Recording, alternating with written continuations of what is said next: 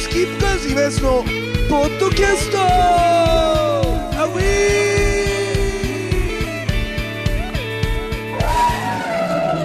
ここまでちょっとねいろいろずっと話聞いてくれて、縁の下の力持ちだったトビーの話そもうねそうちちょょっっととねそうトビーだってベーカリー三浦もね今あれでしょ経営的にはどうなんですかぶっち始ゃけまってるからもうココロナですかコロナも急に始ま大変だったけど正直ですねあの僕の店あのインスタとか SNS ないんですよはいはいはいホームページがホームページ持ってねえよすごいねそれでも載ってるよねあれなんだっけ Google にはまああれ皆さんが載せてくれるんでああそうなんです自ねらは発信しな載せいてくれるんですか僕最近分かったんですけどハッシュタグとかでみんな載せてくれてますよねあ確かにすごいっすね最近分かったのもびっくりだけどね最近スタッフが教えてくれて だから顧客の人がいるんでうわすごいですね別にそのなんかそっちを大事にしようとみんなに支えてもらって地元の人がほとんどなんでねあんまり緩和はないですねコロナで売り上げ的に伸びもしないしなんかまあそういうね音楽の人たちもいるじゃないですかミュージシャンもういるあんまり出てないけどライブばっかやって儲けてるみたいなまあ儲けるっていうかまあまあ繋いでるというかなんていうんですかねそういう感じがもう本当に厳しいのはそのネットの時代になって音楽は儲からないってことがバレちゃったんだよねあだから本当に好きな人しかあライブに行かなくなっちゃったんでそうそれやんない感じになっちゃうってのもつまんないしだからだけど音楽って結局表現したい人のなんか好きなものなんだよねお笑いのなんか夢とまた違うんだよね、違うそれってねですねだからそこの部分でどういうふうに考えるかってことだよね、そのでも楽しいことやってこれだけもらえるのと、辛いことやってこれだけもらえるのとっつったら対価が違うじゃない、ん、そこの部分の感じ方をどういうふうにできるかってことが多分変わってくんじゃないかな、やっぱりその僕今カンボジア住んでるからさおあのライブ配信をさスキップカーズ見るけどさ、もちろん面白いよだけどやっぱし生音と全然違うからそうよどんなに頑張ったってそこには行かないよしかも MC 長いから大変ってずっと言って んだよ長えまだ喋るかみたいなもうあのねススクロールがすごいそれは今井さんの一面じゃないですか俺なんかやっぱ喋りから入ってるんですよいやそうラジオ俺ラジオから入ってるんあですよそうか今そのねもう曲がなというよりはそうだからここが本当 MC におが金の面白いラジオから入ってくれる人はその喋って喋ってそれがあって曲に行くから余計にいいっていう人もいるし、そうですよねパターンなんだよねだからおまけみたいなあこ これ本当に冗談だけど俺今井さん何度も喋ってるけど最初僕ラジオ本当に好きなんですよね子供の時から、で今井さんのラジオ聞いて話が面白い人だなと思って、これいつも言うんですけど顔の見えない人のはいはいはい確かにラジオ面い白いラジオだなと思って生まれて初めてみたいな僕二十歳ぐらいでいや俺はそれ本当本当に嬉しい最初でもそれ神田伯山先生もですよもうなんかいやだから本当に最初に、あ面白い人いんなと思ってそしたらなんか曲がやっぱタイアップなんで俺のまあもちろんはいめちゃめちゃ流れてくるんですよはいはいではい俺この曲とこの人のボーカルが全然一致しなかったんですよ、繋がらないんですそよの時ねラジオの時はでゲレンデとかで聞き出してあれこれオンナイトで聞いたなとか思っててあどんどんそれでだんだんうこう距離がわかりますつながって確ったかっていにうえ確ー、か今に井さんってでも僕らやってる本ん当だにそれは嬉しい面白い、であれなんだよねでも日本人ってそれを嫌うよねそうですね、うんだからなんでいや俺がわかります俺がめちゃくちゃ面白いこと言ったとして、そのわそれで曲がああだとなんか嫌みたい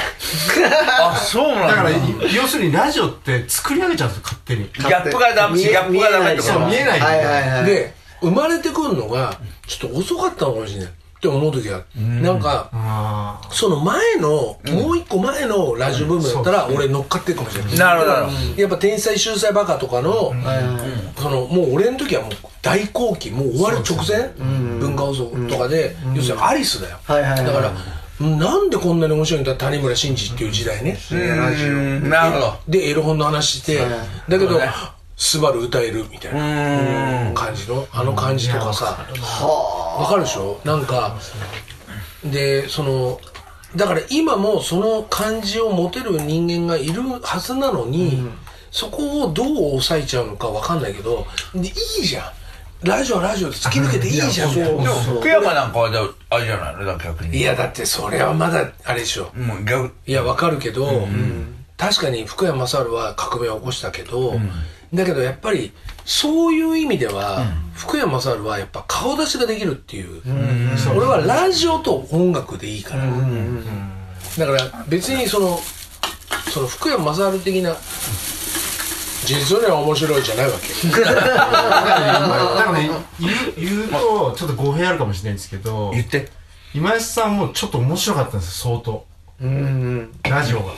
内容がうわみたいなもう真夜中テンション上がるみたいないやでだからギャップがすごかったんですよねそうね歌がバーンでそうちょっとありすぎぎちゃうのかもしれない、だってデビューの時にちょっと問題になっちゃってそれが。やっぱそうなんだうんだから曲の評価は高まってきて、でありがたいなと思うんだけどやっぱりどうしてもラジオとか出ると自分のサービス精神っていうかあとやっぱラジオ好きだからめちゃくちゃ喋りたくなっちゃうのいやだから俺本当にしょすげえ悪かったなと思うのは加藤泉さんがあ加藤泉さんがどうしても会いたいとはいはいはいこの繊細な歌詞を書いた人に会いたい赤い手の頃で加藤泉さんのラジオに出た時にやっぱ打ち合わせは人見知りだから全然喋んないじゃ んで本番だった時に「はい!」というわけでございましてね 泉さんがすげえびっくりしちゃっただ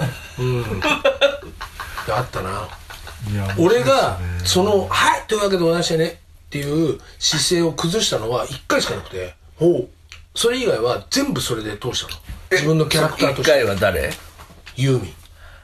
ン、ユーミンに対しては「はい!」というわけでございましてって言えなかった「えー、今津さんです」って言われて「よろしくお願いし ます」なぜなら俺初めてアルバムを1枚 LP ね、い、わゆる LP 買った人がユーミンだからへえそうなんだボイボイじゃんボイじゃんボイじゃんボイじゃんあええそこになるんですかすごいでっすポストもらった時でいらねえなと思ったんだけど、まあ、それは、まあ、それは まあ余談ね余談 余談ユーミンで水着でユーミンってさなんでななんでユーミン聞こえがないからそれユーミンからクレー尊ム欲敬ししているしな尊敬してる今しめっちゃいい尊敬なんでめっちゃいい話からなんでそれになったんですなかんか一個落とさないとね性格ですね もう超尊敬してる超尊敬してる人もう大好きだから俺そうなんですねだからユーミンに会った時になんか一個こうカーッときたよねああなんかやばいすげえとこ来ちゃったみたいなで自分の目の前でユーミンがこうそんなやつ出した時よそんなやつ出した時にユーミンがこうやってヘッドホンで聞いてるのうーんって俺いるんだよ目の前に雑談するじゃんおいいねでこうやって聞いてて「うんうんああなるほどね」っつってでヘッドホン取って「分かったわ」っつって「はい」っつって「あんたロット聞きなさい」ってロットロットスチュアーロットシアート分ええかりました」っつって次の日すぐ帰ったもんね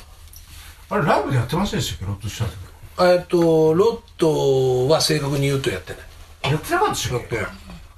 「I wanna know」っていう曲あーあれは CCR そうだし雨を見たかいですねそうそうサムガイズだなでもその辺の曲を聴きなだからえあのああなるほどみたいなでえそプロデューサー的な話ですよやねっぱね全然違う言ってることえそれデビューすぐぐらいですかデビューしてそんなやつって結構そうだねマキシ2ム枚目二枚目のアルバム出る前だから「オールナイトニッポン」やってて、その「オールナイトニッポン」のディレクターがユーミンのディレクターでもあったのそれでその当時の月火水木全部ゲスト出てから「あオールナイトニッポン」っていうすげえ話だよなだから「オールナイトニッポン」決まったその前の週いよいよ始まりますって前の週は自分のワンマンライブが日清パワーステーションなんだよ、日清パワーステーションでもう散々飲んで打ち上げしてんのよそれなのに深夜1時に電話出なきゃいけないのそれが西川君な ので西川君も「あれ今です君酔っ払ってる?」っつって「いや酔っ払ってないですよ」ってだか西川君って誰ら TM レブレええそうなんだそうそれが一番初めそこなん俺です襲ね撃ってこれかならっちゃった仲間になるんだよねなんつって「仲間?」み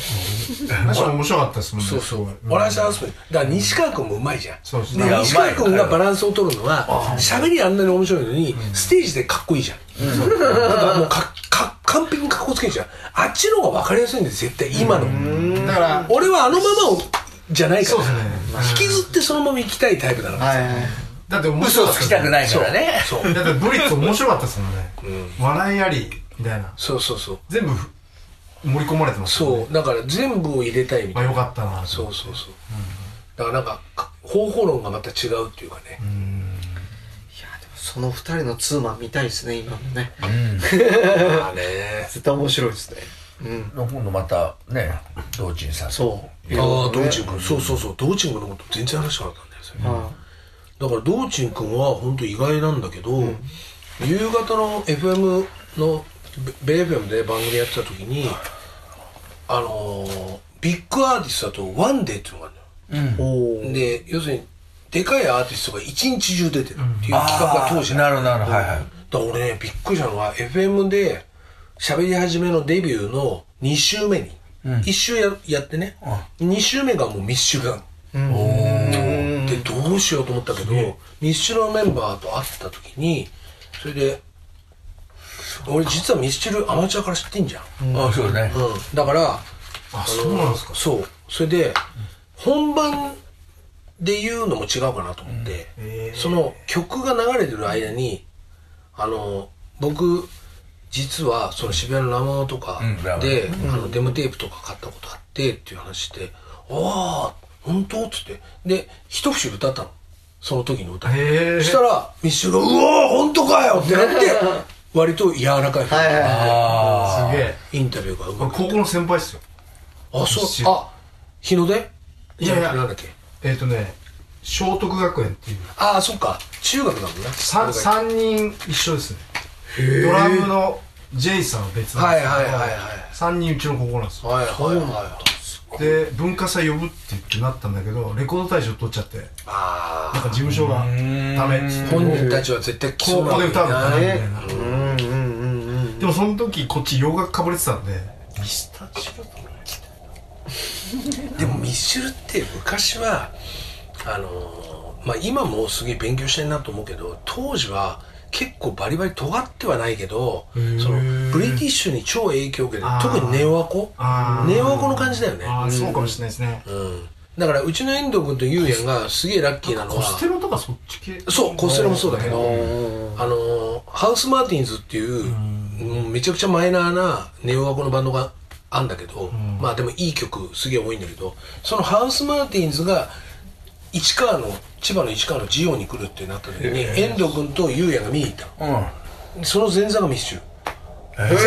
全然入ってないしかもミスチルの客しかいないハウス・マーティンズの客はほぼいないだかわすごいすげえ話ですねらそれ見てるっつってあーっつって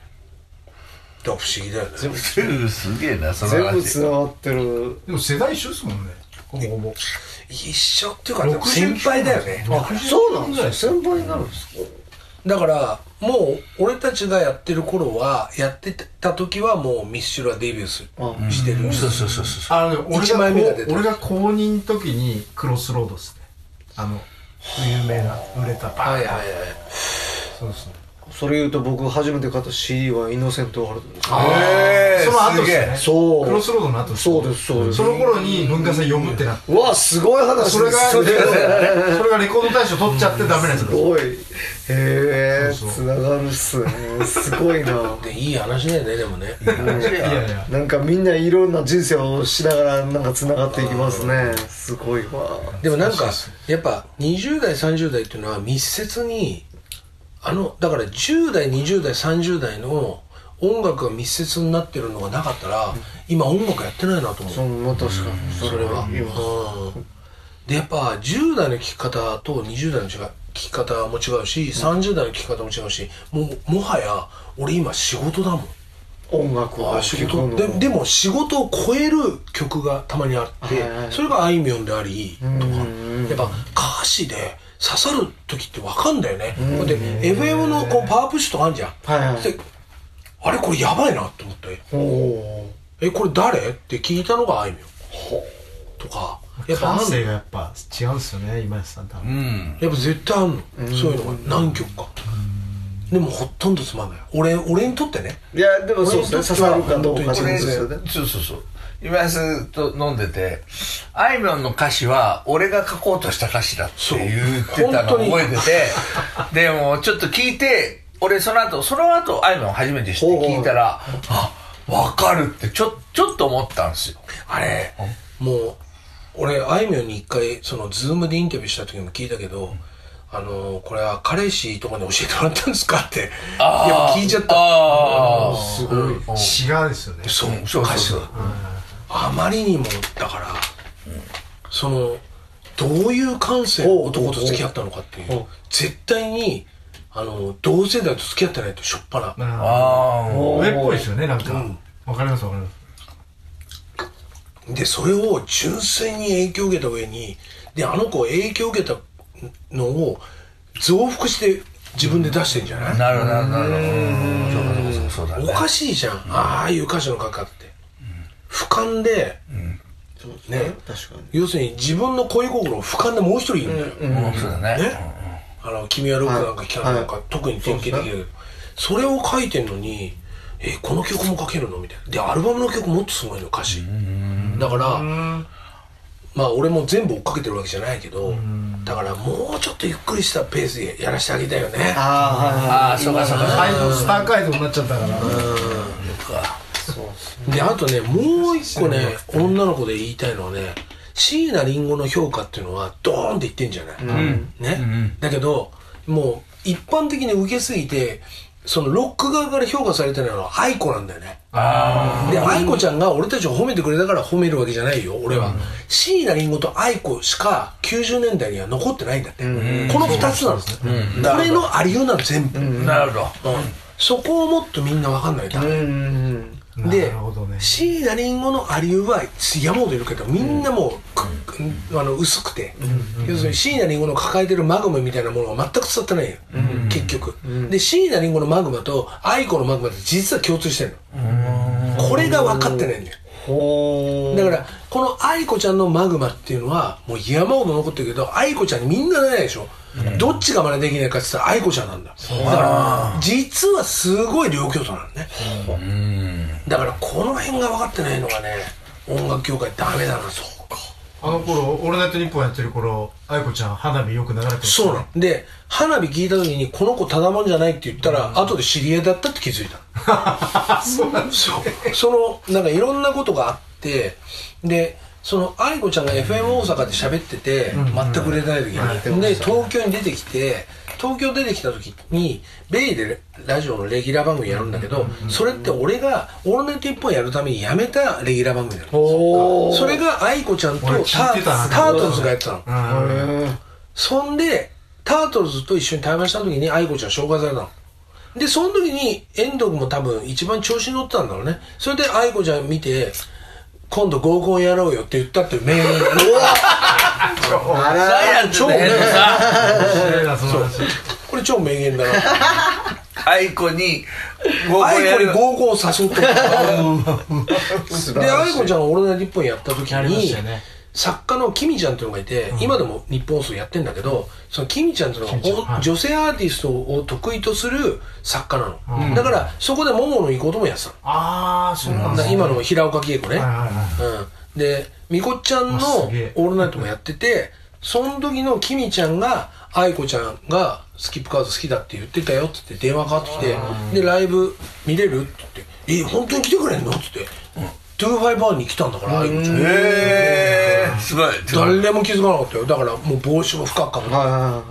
いで愛子ちゃんが普通に CD 買ってくれたのその当時グレートハンティングの頃あグレードハンティングだなんか時代重なってますよね今井さんとそこら辺がそうだから愛子ちゃんの花火聞いた時にだから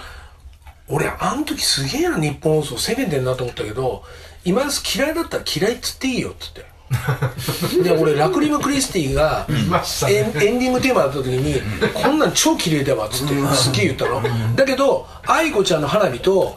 桃の御事の「あなたは海の底は超いい」っつったのあっていうことが許されてしまうなんだこの曲って言っちゃうの何覚えてるな今クリスティあの言ってんだこ違いつ和感ら半端なかったです言っていいですかか僕が初めて入ったスタジオのあのスタッフがラクリマクリシティでしえたそうと豊中の初めて入ったスタえジじゃあオ大阪帰ってるってこえ大阪のそうメジャーデビュー前とに前ってことか前に、えーメジャーデビューまでの、えーマネージャーやってた人が僕が入っ初めて入ったスタジオの人でしたえつながってんですつながってましただからあ偶然のとはいえすげえなボーカルの方以外は全員そこでバイトしてました、えはい、栄光スタジオってとこなんですけど今もありますー、でも食ったらねえ曲だ ったよ今でも言えるけどなそれはこんなん誰でもいいんじゃねえかみたいな俺俺の勇気もあるでしょそれを言えでもいやいいそういうミ話ューでジすックなんだよね要は昔のそうですなんだこれと思ったアイコってすごい ですよねそう考えるとねシだュかガらーウェイブとかよく歌ってましたよねそうカバー愛子ちゃんはやっぱりなんかちょっと違うだから愛子ちゃんと付き合ったら男大変だと思うああままちょっとこ小悪魔的な感じもあるんですかいやわかんないけどその才能ありすぎてバンドマンは向かないと思う別ジャンル確かに今まだ結婚してないですもんね結構その大阪僕はすんずっと住んでますけど大阪のラジオ歴むちゃくちゃ長かったです長かったよねそうあのメジャーデビューする前からはいそれずっと重曹住んでるねえーまああの辺ですね、本当に喋るのはもちろんですあの東三国とかあの辺なんです、ミクディって曲があるぐらいですからああそうかの辺なんですたこ焼き屋さんですよね実家ねそうですねやめとけよ俺本当にちゃんとしてると思うそうですね、で喋れるっていうことは、まあそうボですキャブラリーが多いってことだから、そういうことですよ必ず歌詞の世界観が変わっていくわけじゃないですそうですね、で人間って限界があるから歌詞って絶対に使いたい好きな言葉って決まってきちゃうんだよ、ああちょっと煮詰まるじゃないですかそうで煮詰まってた時に20代の時にああ俺本当に感謝してるけどそのいわゆるユニコーンとかプリプリを売ったマイケル河合さんっていう人に会った時に俺すげえ変わったけど、その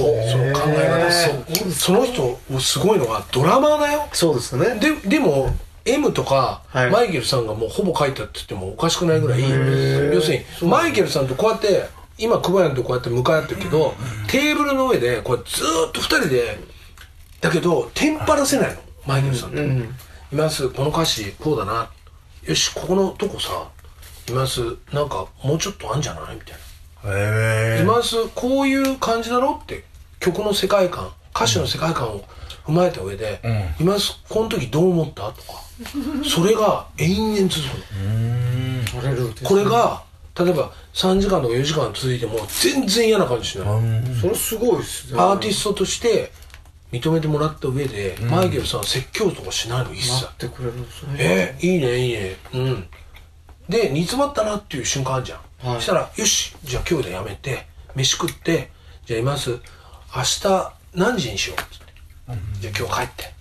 でがちょっと考えてみなって言ってで電車乗って帰るじゃんだから電車乗って帰るとマイケルさんに言われたからなと思ってこう考えちゃうしたらもうすげえやっぱ勝手に考えるのよ、その瞬だか間らそのワンワードがどこで出てくるかみたいなそういう教え方なのあれすごかったよ俺本当今でもあの感じだもんだからもう認めてもらってちゃんと待ってもらえるってことですねそういうまあことですねそうだねだからでもすげえ嬉しいなと思ったけど「今すは楽な方だよ」と「だって今す出てくんじゃんいっぱい」つって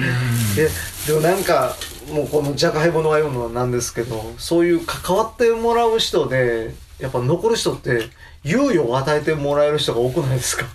まあちゃんとなんか猶予も与えるしほんまにこうあのなんていうんですかね待ってもらえる人がやっぱうまくやれるからやっていける世界じゃないですか、だからやっぱりその音楽が衰退したのはあんだけすごかった人が現場から離れたとか、あーまあこれはもう音楽業界批判だけど、もうだからその利権争いみたいになっちゃいけない現場じゃん音楽ってそそうう,、ですねいうふうにしちゃったのは誰なんだって話だよねだから CD 売れなくなったんだろお前らって本当思う、みんなでみんなの首を絞めたってことですねうんだから結局そういう音楽をちゃんと作ってた人たちがいたからレコード会社って成り立ってたはずなのにそういう人を引きずろうして自分のね、関係がないっていうところだってマイケルさんの凄さはフジファブリックのさ本当にあの辺のその若者のすべてとかってかかってんだよ、やっぱり、結局すごい人なのよ、で奥田民生もマイケルさんイズムの中でそうですあれじゃん、はいだからあの人がこうまいた種がみんな残ってるっていう状態をみんな昔の音楽業界はそれがあったはずなのに、それをねその会社とかで自分がいい立場になりたいとかっていうことで全部切っちゃうってことは俺全然違うと思うけどねだって才能あんだもんその通りですなんでドラマあんなに上手い人がなんであんなに歌心があってなんであんなに詩心があるっていうか普通じゃねえだろだからマイケルさんとレコーディングしてる時本当に楽しかった、読んだ本の話を一緒にするとかあ「今ですこれ面白いです」みたいな「ああじゃあメモいます」みたいなで多角的なの映画もそうだし「今ですこれがこうでよ」なんつってだから人に合わせアーティストに合わせてこれが今安に合うだろうっていうことをあの人が喋ってくれるあなるそうだよなと思うし、あれが本来のそのメジャーというね、レコード会社とその勉強したいバンドマンとの関係性じゃないのかな、そうですねうんだから俺そのアドバイスを求められて本気でやるならやるよって言うけど全くお金も取らないで、んだけどそれでこうした方がいいんじゃないっつってん一、回変えるってことを考えないやつが嫌いうんうんうんうんうん変えないことが OK だと思ってるのは全然違うと思う俺はガンガン変える、ああじゃあもう次のことうんうんそれで一回乗っかんないと分かんないじゃん相手を盗めないじゃんうんそうですねだから俺に乗っかってないってことでしょ、まあまあじゃあもうアドバイスしないってことじゃん確かにそれは言えますねだからガチで何かを求めてるならば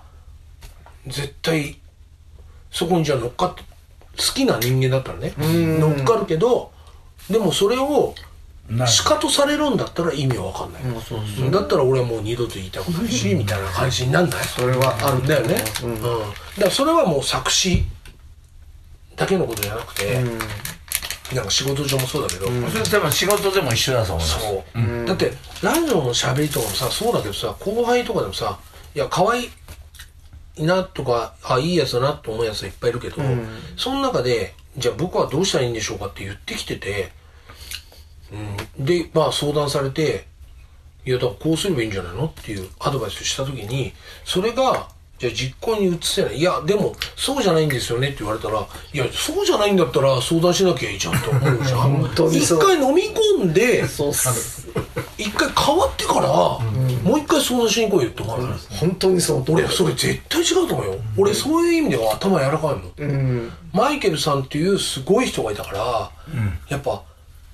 そのじゃあマイケルさんじゃみたいな人に会ったからでしょみたいなこと言うじゃん、つつまんねえやつって、 そうじゃねえんだってばって話で人から受けて人にじゃあこの人だと思って相談してるでしょじゃあ一応俺相談してもらったわけだからじゃあこういうふうにすればいいんじゃないって言ったら一回それでやり直せよとそうですね分かるそこでやんないってことは冒険しないんだからもう先がないんだよ、多分そいつは違うとこにも同じ質問をしてますよねあそうそうそうの通りもう先ないんだよ人の話聞けないようになったら死ねと思うまずはそうそれと相談するなら聞けってこと、そうそうですよねうんいや分かりますそれはすごいこれです絶対そうなの何にでもこれは通じる話ですうんそういう話さあというわけでございましてね長々しゃべりましたけれどもえー、じゃあ純ちゃん純ちゃんね大阪から、はい今日はありがとうございました、はいいやい本やありがとうござい当まにししたかももう純ちゃんの話もそんなにしないでいやいやもうめっちゃ喋りましたよすいません本当にいや楽しいですよ本当にめっちゃいい話聞けたんで来年どうしたいの純ちゃんは来年は今下といっぱいライブしたいですよいややりましょう 俺も純ちゃんだったらやりまぜすひよお願いしますじゃあね久保谷どうですか来年は来年はビッグノーズマンでいえあおおいいねいいね今今下さん聞きましたそれだかからら一緒にやるっていうあじゃあ一緒にやろうじいちゃんも呼ぶいやいいっすか呼ぶ呼ぶ呼ぶもう純ちゃん前えいいですもちろんもちろ純んちゃんの交通費は熊谷に出していやありがとうございます俺出す助かりますガンガン来ますんでお願いしますじゃあぜひともよろしくお願いします。よろしくお願いしますでトミーパン屋のあいやはいえなんですかパン屋のどうですか来年の方かかららのいやもう現状維持来年今年だね現状維持です大事はいお前のかっこいいとこだなそこは ね。いやほん調べてきてねということで 現状維持しますうんさあというわけでございましてスキップワーズ今すのポッドキャスト、えーここまででございますけども来週はですねなんとトビーの恋愛事情あらそこを聞きたい、ね、そうなんですね えーということでねもう一周取ることになりましたさあというわけで、えーさようなら